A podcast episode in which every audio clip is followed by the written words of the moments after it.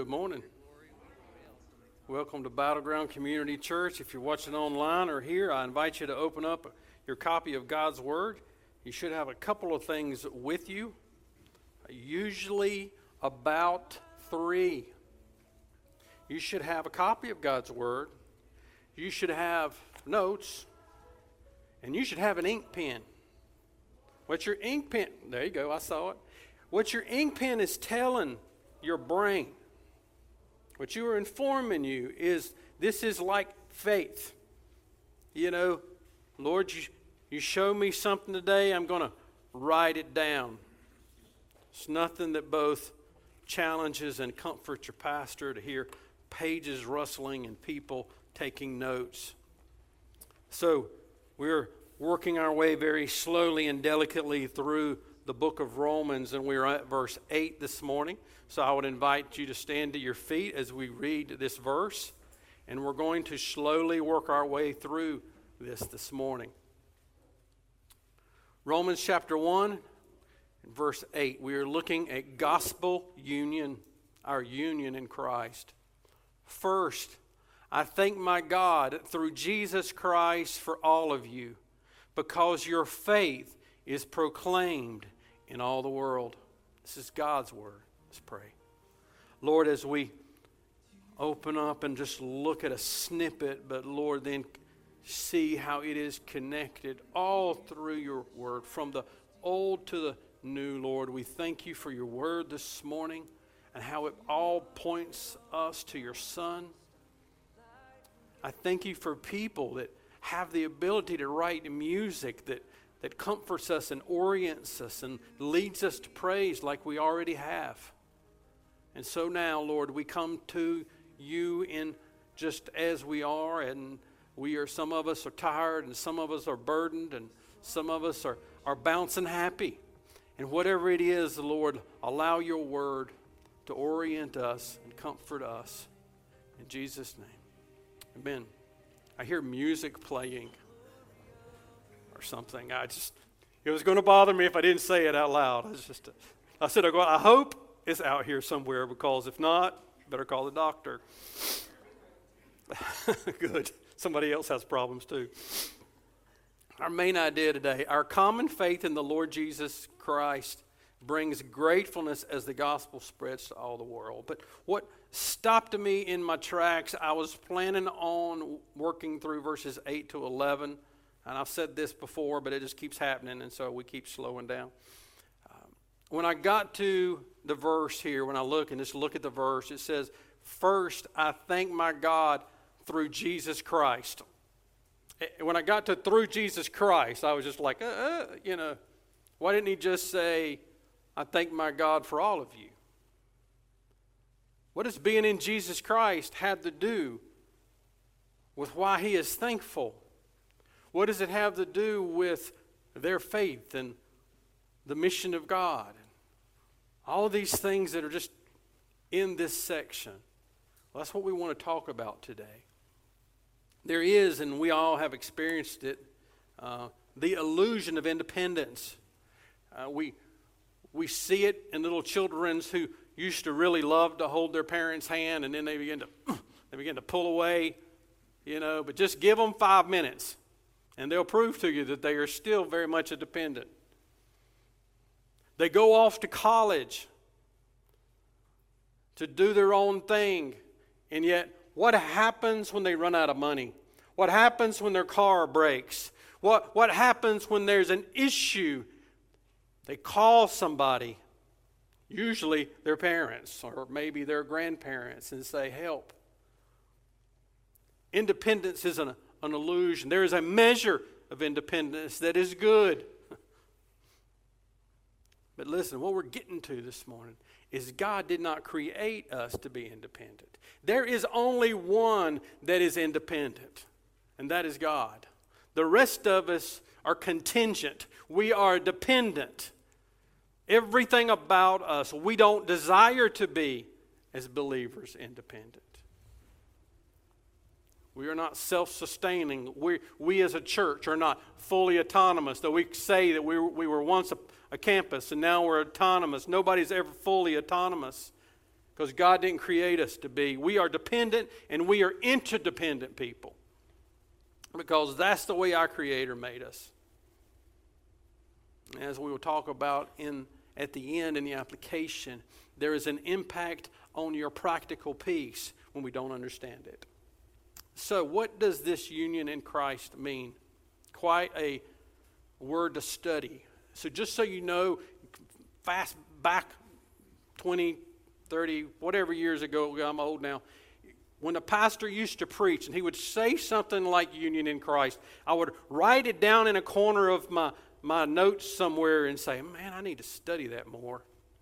I'm telling you, you start looking up, just look up in Christ, not to get into say through Christ and all these other ways of saying the same thing, but just look up in Christ. I counted about 89 times. I copied all of them, put them on a piece of paper, and I was sitting there going, well, can't preach all of that. So what is it? The best I can put together from everything that I've studied here in just a sentence, it is the whole work of salvation in the life of a believer that joins them to Jesus Christ and to his people through faith. It is the whole work. By that I mean redeeming us, reconciling us, indwelling us, sanctifying us, and glorifying us. We have been saved. We are being saved. We will be saved. You need Jesus every second of your day. If you woke up this morning and didn't have Him, you would be lost. Amen. We need Him. We don't want to do it without Him. Matter of fact, I want you to show, I'm almost jumping to application here, but it's important. It's one of those things, we're going to illustrate it here in a minute, but you really can't talk about anything without an illustration. 1 Corinthians chapter 6.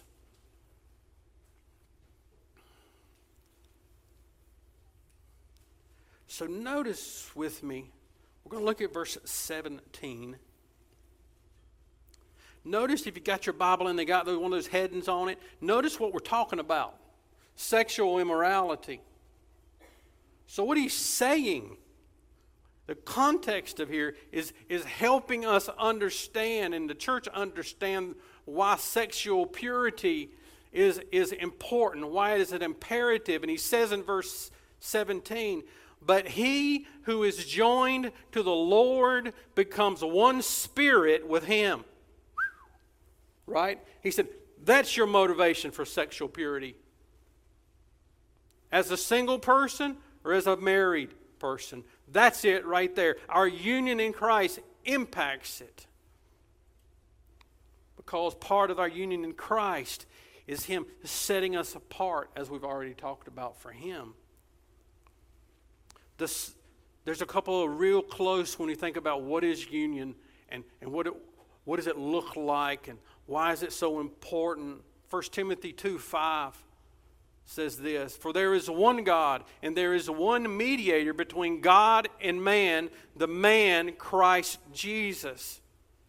The center of our union in Jesus Christ is that we have to have a mediator to bring us to God. And it's not a man, it's not a priest, it's not a witch doctor, it's nobody, it's Jesus. And because we have Him, we don't need anything else. But notice how that breeds our dependence. Think about this for a minute. Individually, we are united with Christ in just a plethora of things. In His perfect life, Philippians 3:9.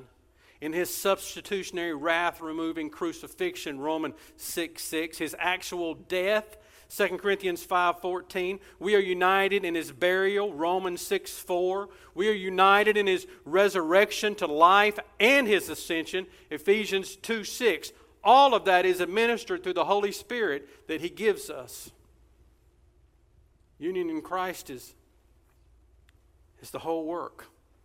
It's everything else. As I was listening to us sing today, it's like we're looking at a diamond through different facets when we start talking about our union in Christ.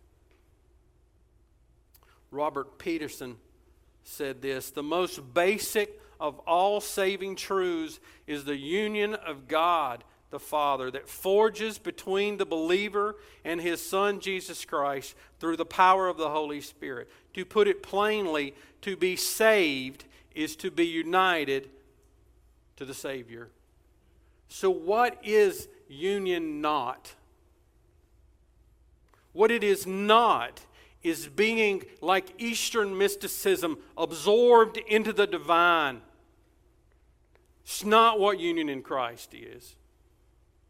It is not what foundationally the prosperity gospel believes, and that is that we are little demigods, and so we can name it and claim it this morning. That's not what union in Christ is.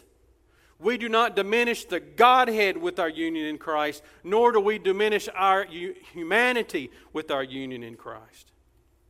Our union in Christ brings us to a spiritual family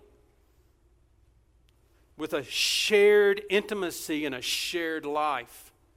Changes everything. Psalm 73. It's comforting to know that even in the Old Testament, our psalmist understood a lot about this. Psalm 73, verse 23. Psalms 73, verse 23. It says, "Nevertheless, I am continually with you. You hold my right hand. You guide me with your counsel, and afterwards you receive me to glory. Whom have I in heaven but you? And there is nothing on earth that I desire besides you. My flesh and my heart may fail, but God is the strength of my heart and my portion forever. For behold, those who are far from you shall perish. You put an end to everyone who is unfaithful to you. But for me, it is good to be near God. I have made the Lord my refuge, that I may tell of your works." So union in Christ is the whole work of our salvation. Now let's just think for a few minutes. I don't have time to really sit on any of these, but I just want you to just recall in your mind all that the Bible illustrates. Now, an illustration or an analogy is important. If you are a very literal, concrete thinker, sometimes it's a little bit of a struggle with you as you read the Bible. It's just saying, this is like that. He's using things from their culture that they would have completely understood to say, this is what union in Christ is like. Our union in Christ in John 15 is like a vine united to its branches. Without the branch, we can do nothing. Our union in Christ is like a member united to a body, like fingers and toes and hands and feet united to a body. Our usefulness and our purposefulness comes from our head, and our head is Jesus Christ. Not only does it show us that Jesus is our head, it shows us that no other member is less important than the other members. You try to walk without your big toe. Let me know how it works out for you. You realize, ooh, that thing's important. We need each other. There is an interdependentness in the body. And I want to stay here for just a minute. Our union in Christ, Ephesians 5:22, is like two spouses that are united together. When is the last time that you met a married couple that is still married, that is like each other? I'd like to meet them. I just hadn't seen very many. Not the ones that stay married. The ones that stay married are completely opposite from each other. And what this is not two people coming together where one crushes the other's personhood and the other personhood is flat, but where two people intertwine their lives and become one, and both are the better for that. That's the picture of what it means to be united to Christ. In a far better way, a far, far better way, we are united eternally and separately with Christ, and do not become different people, but we become Christ-like people. Our union in Christ is like a building with a firm foundation. You ever bought a fixer-upper? Miss Jamie has, hadn't you? You better crawl under that thing and look at that foundation, right? Because that foundation will mess you up. Oh, yeah, that exterior looks nice. It has that porch you've always wanted. But the thing's sitting on rocks and got termites and is wet underneath there and got mold. You better look at your foundation. Here's what he says. Jesus is our foundation. He's the cornerstone that orients everything. We could just keep going. And he's the bread of life that sustains us, John chapter 6. He's the water that gave life to the Samaritan at the well. And on it goes. These are the illustrations of the whole work of what it means to be a believer, to be in Christ. We define it, we illustrate it, but now let's just look for a few minutes at the end of verse 7 and verse 8.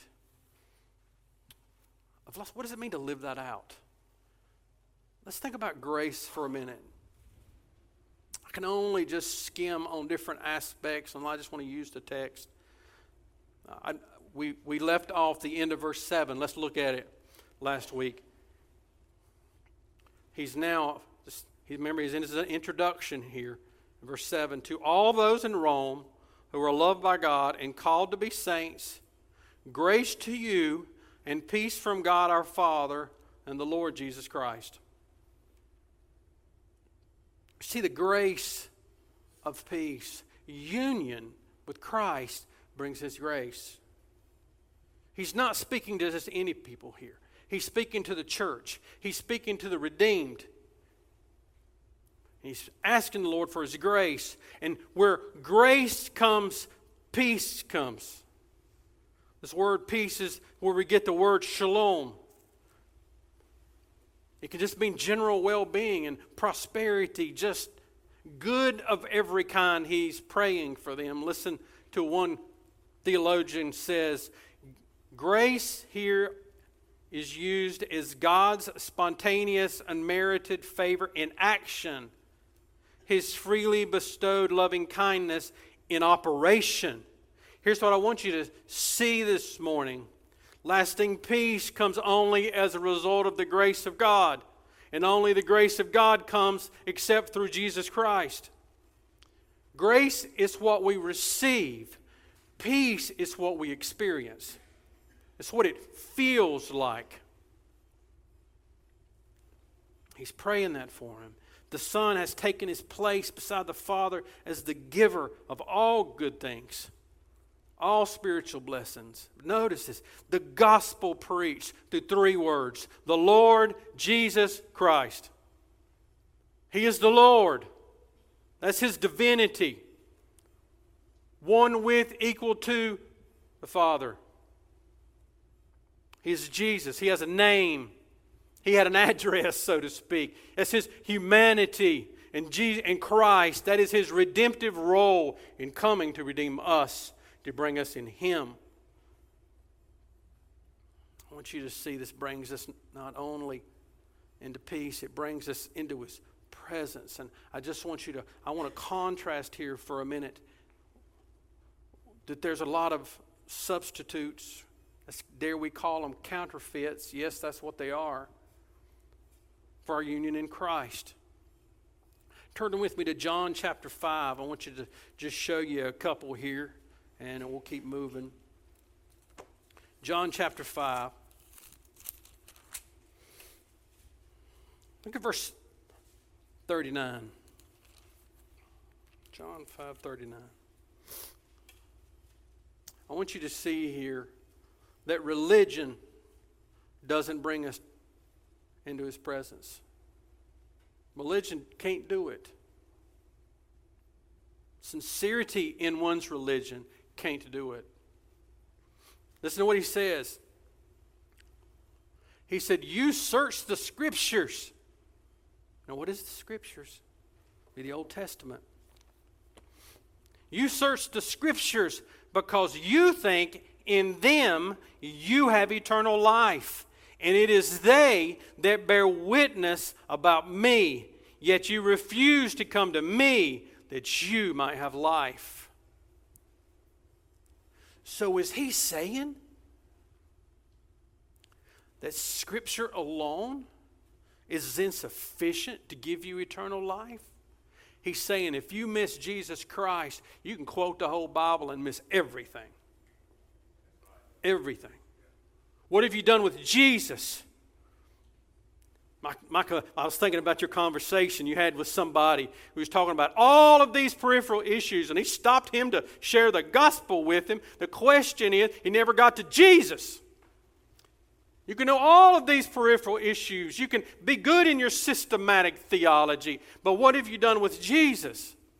He said, you search the Scriptures. Religion doesn't bring us into His presence. And listen, emotionalism or sensationalism doesn't bring us into His presence. Acts chapter 8, if you want to go there, I'm not going to read it. I'm just going to tell you about it. It's Simon the Magician. Do you remember that story? Simon the Magician was watching what the apostles were doing. Man, people were believing. People were receiving the Holy Spirit. They were healing people, casting out demons. The lame were walking. And he's a magician, you know. He deceives people for a living. What's interesting in verse 13 is it says, Simon believes. I should scare you that not all belief is genuine belief. He proves it because what he wanted was the Holy Spirit to be given to him so he can improve his bottom line, so he could grow his ministry or his kingdom.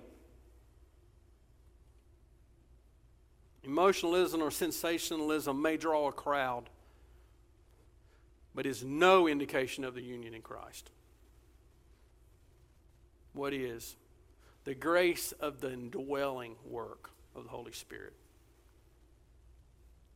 Union, think about this. Union in Christ is more than just God repairing your broken relationship with Him. It is that. It's more than that. It is Christ coming to live with us and to be in us. It changes everything. Turn with me to Romans 5. There's just so much grace here in this little, in just these few verses. And I'm going to really try not to get stuck here, start preaching this text, but I just want you to see it. Notice the grace here. It's just so much grace. I've got it on my notes, just all the grace underlined. Therefore, since we have been justified by faith, grace, we have peace with God, grace, through our Lord Jesus Christ, verse 2. Through Him we have also obtained access by faith into His grace, in which we stand. We rejoice in hope of the glory of God, verse 3. Not only that, we rejoice in our sufferings, because we know that our sufferings produces endurance, and endurance produces character, and character produces hope, and hope does not put us to shame. That's what it says. But because God's love has been poured into our hearts through the Holy Spirit that He has given to us. That's the indwelling. The indwelling brings all the grace that even amidst the burdens that many of us are carrying now, and they all look a little bit different, we can know that right here God says, I'm going to bring the grace that you'll be able to look at your suffering and actually rejoice because you know what it's going to produce even though you can't see it. And I know that because the Spirit of God lives in me. The Holy Spirit creates this divine connection between your conversion and your rest of your life, all the way to He takes you home. He is our down payment. He is our security. But notice, as we need to get to verse 8, don't we? Unless I have to preach this again next week. Union in Christ informs your prayers. It informs your prayers. Pulls us in close. Prayer was for Paul both a priority and it was also personal. Notice, look with me at verse 8. You see the word first there? Find second. You know, like firstly, da da da da da. The second, da da da. There's no second there. There's no third. He doesn't list that because that's not his point. He's saying, this is important. This is a priority. This is what I want us to know. I want you to know about me, and I want me to know how I feel about you, that I love you and I pray for you. And I don't pray to just anybody. I pray to my God. You see, that prayer is not only a priority, it's personal. Just listen to this. Psalms 18. Verse 1 says, I love you, O Lord, my God. The Lord is my rock and my fortress and my deliverer, my God, my rock, in whom I take refuge, my shield and the horn of my salvation, my stronghold. It's personal, isn't it? The essence of the new covenant, that which makes the new better than the old, is how it pulls us closer to the Almighty. Just listen to this, Jeremiah 31:33. For this is the covenant that I will make with the house of Israel after those days, declares the Lord. I will put my law within them, and I will write it on their hearts, and I will be their God, and they shall be my people. And no longer shall each one teach his neighbor and his brother, saying, Know the Lord, for they shall all know me. From the least of them to the greatest, declares the Lord. For I will forgive their iniquity, and I will remember their sin no more. Hebrews says that's what Christ brought, the new covenant. Our union with Christ is the essence of our prayers. It's the motivation of our prayers. No prayers are heard save through Jesus Christ. Everybody else is just whispering to the wind. Can you genuinely say this morning that He is my God? But notice what He's doing. What is he praying about here? Union in Christ brings, and if you're taking notes, right over, I should have added this word and I didn't. Union in Christ brings a selfless gratefulness. It brings a gratefulness, but notice what type. Notice what he's praying about, verse 8. First, I thank my God through Jesus Christ for all of you, because your faith is proclaimed in all the world. Paul would do this other places. 1 Corinthians 1:4, he says, I give thanks to my God always for you because of the grace of God that was given you in Christ Jesus. Even when he had something hard that he had to say, he would always let them know, I love you, I care for you, and I'm praying for you. Prayer is priority. Prayer is personal. But listen, prayer is also communal. You see it? That's what he's praying about. How much of our prayer life is other-centered, and how much of our prayers life is about me? He's praying, and he wants them to know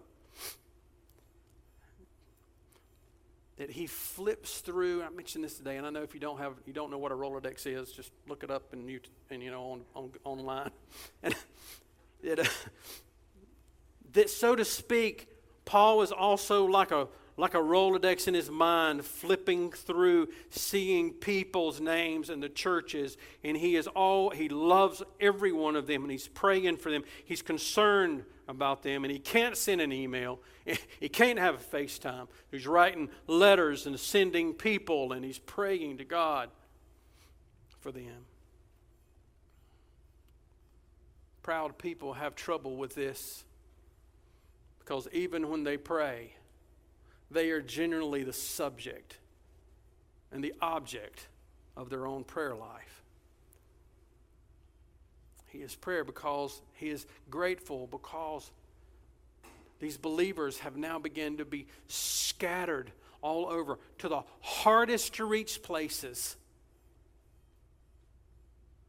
He's grateful for that. Even when Paul is an old man locked in prison, about to get his head cut off, he is still praying for people. Still saying, bring me the parchments. Hey, and don't forget to bring Timothy. Hurry up, Timothy. I miss you. There is no greater test of our maturity than how much of our prayers are spent praying for other people. Union in Christ informs our prayers. Union in Christ ignites our faith. This is He's grateful because of their faith. Union in Christ has brought them from death to life. Union in Christ is the means. He is the object of our faith. Romans 3:23 teaches us that union in Christ is the source of our salvation. For all have sinned and fall short of the glory of God and are justified by His grace as a gift through the redemption that is in what? Christ Jesus. One of those 89 times that's in Scripture. How does that ignite our flame? Listen to what Jesus says here, Matthew 5:14. He says, "You are the light of the world. A city set on a hill cannot be hidden. Nor do people light a lamp and put it under a basket, but on a stand, and it gives light to all that is in the house. In the same way, let your light shine before others, so that they may see your good works and give glory to your Father who is in heaven." Paul gives thanks because through Christ and the power of the Holy Spirit has brought faith in these believers' life. And in the midst of a dark place, this light has shined. He's not speaking that their faith was that wonderful. He's praising God for this faith. Listen, even a small... See, union in Christ is the means of our maturity. 1 Corinthians 3:1 says, "But I, brothers, could not address you as spiritual people, but as people of the flesh, as infants in Christ." What he desired to do is to see spiritual infants in Christ grow to adults in Christ.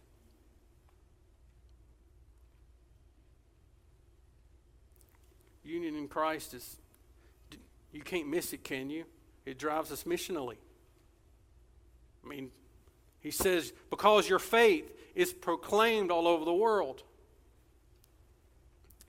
It is the union in Christ is the bookends of this book. It starts in, I think it was verse 6, saying that we belong to Christ. And then if you flip over to chapter 16, the very end of Romans, you're going to see this literal laundry list of people that he begins to talk about and be grateful for. Union in Christ brings us into a partnership for His mission. His mission takes partnerships with people, takes churches coming together, it takes believers locking arms so that people who do not know might know. He gives thanks that Rome was once a place without any light. And now there's light. Who would have been that impressed with another church in Jerusalem, right? But what he said was, God has planted a church in the darkest places of Rome. And now there's light. There's this little band of believers. Union in Christ then drives. It's what He's wanting for them. That union in Christ would begin to spread the light throughout Rome and into the uttermost parts of the world. If your life plan doesn't have the mission of God in it, you got the wrong plan. How often do we hear this? Man, have you heard what's going on at so-and-so church? They built a big building. I grew up in the Family Life Center age, right? Y'all remember that? Whatever years that was, where if you was any kind of church, you built a Family Life Center. I'm not crashing on Family Life Centers. I'm just saying it became all the rage. And you're sitting there going, "Joey, man, did you hear it? You know, the Sixth Baptist Church." I don't think there is a Sixth Baptist Church, that's why I'm saying it. Sixth Baptist Church, man, did they just build them a big building? He's not saying, he's not grateful for that. He says, we're grateful because what people are talking about is your faith. That's what brings glory to God. All of these secondary things, God said He's going to take care of if we seek first the kingdom of God. Let us be known for our faith. I'm going to talk next week about communion, that union in Christ that brings communion with other believers. You already see it here, don't you? You can't get away from it. He's praying for other believers. It is Christ who created the church, not man. That's what it means by saying he's the head of the church. We are his members. There is an individual reality to our union, but there's a corporate one. There's just no such thing as people that can say, I love Jesus, but I hate the church. Because Jesus united people to bring them together into what he created, and he created the church. And so if you're not actively pursuing that, you don't have to wonder whether you're in God's will or out of God's will, because God created the church, intends his people to be part of the church, because we have one mission that we do, and we do it together. Who is the church? John 15 said it's those who abide. Those who abide. Paul never met the Romans yet. He'd be a prisoner when he finally did. But they were his brothers and sisters. And this I can guarantee.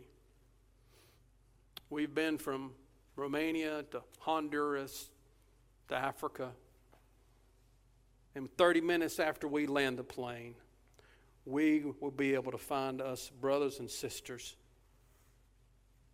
That our hearts, our minds, are one with them, even though we can't even speak their language. Why? Because of our union in Christ.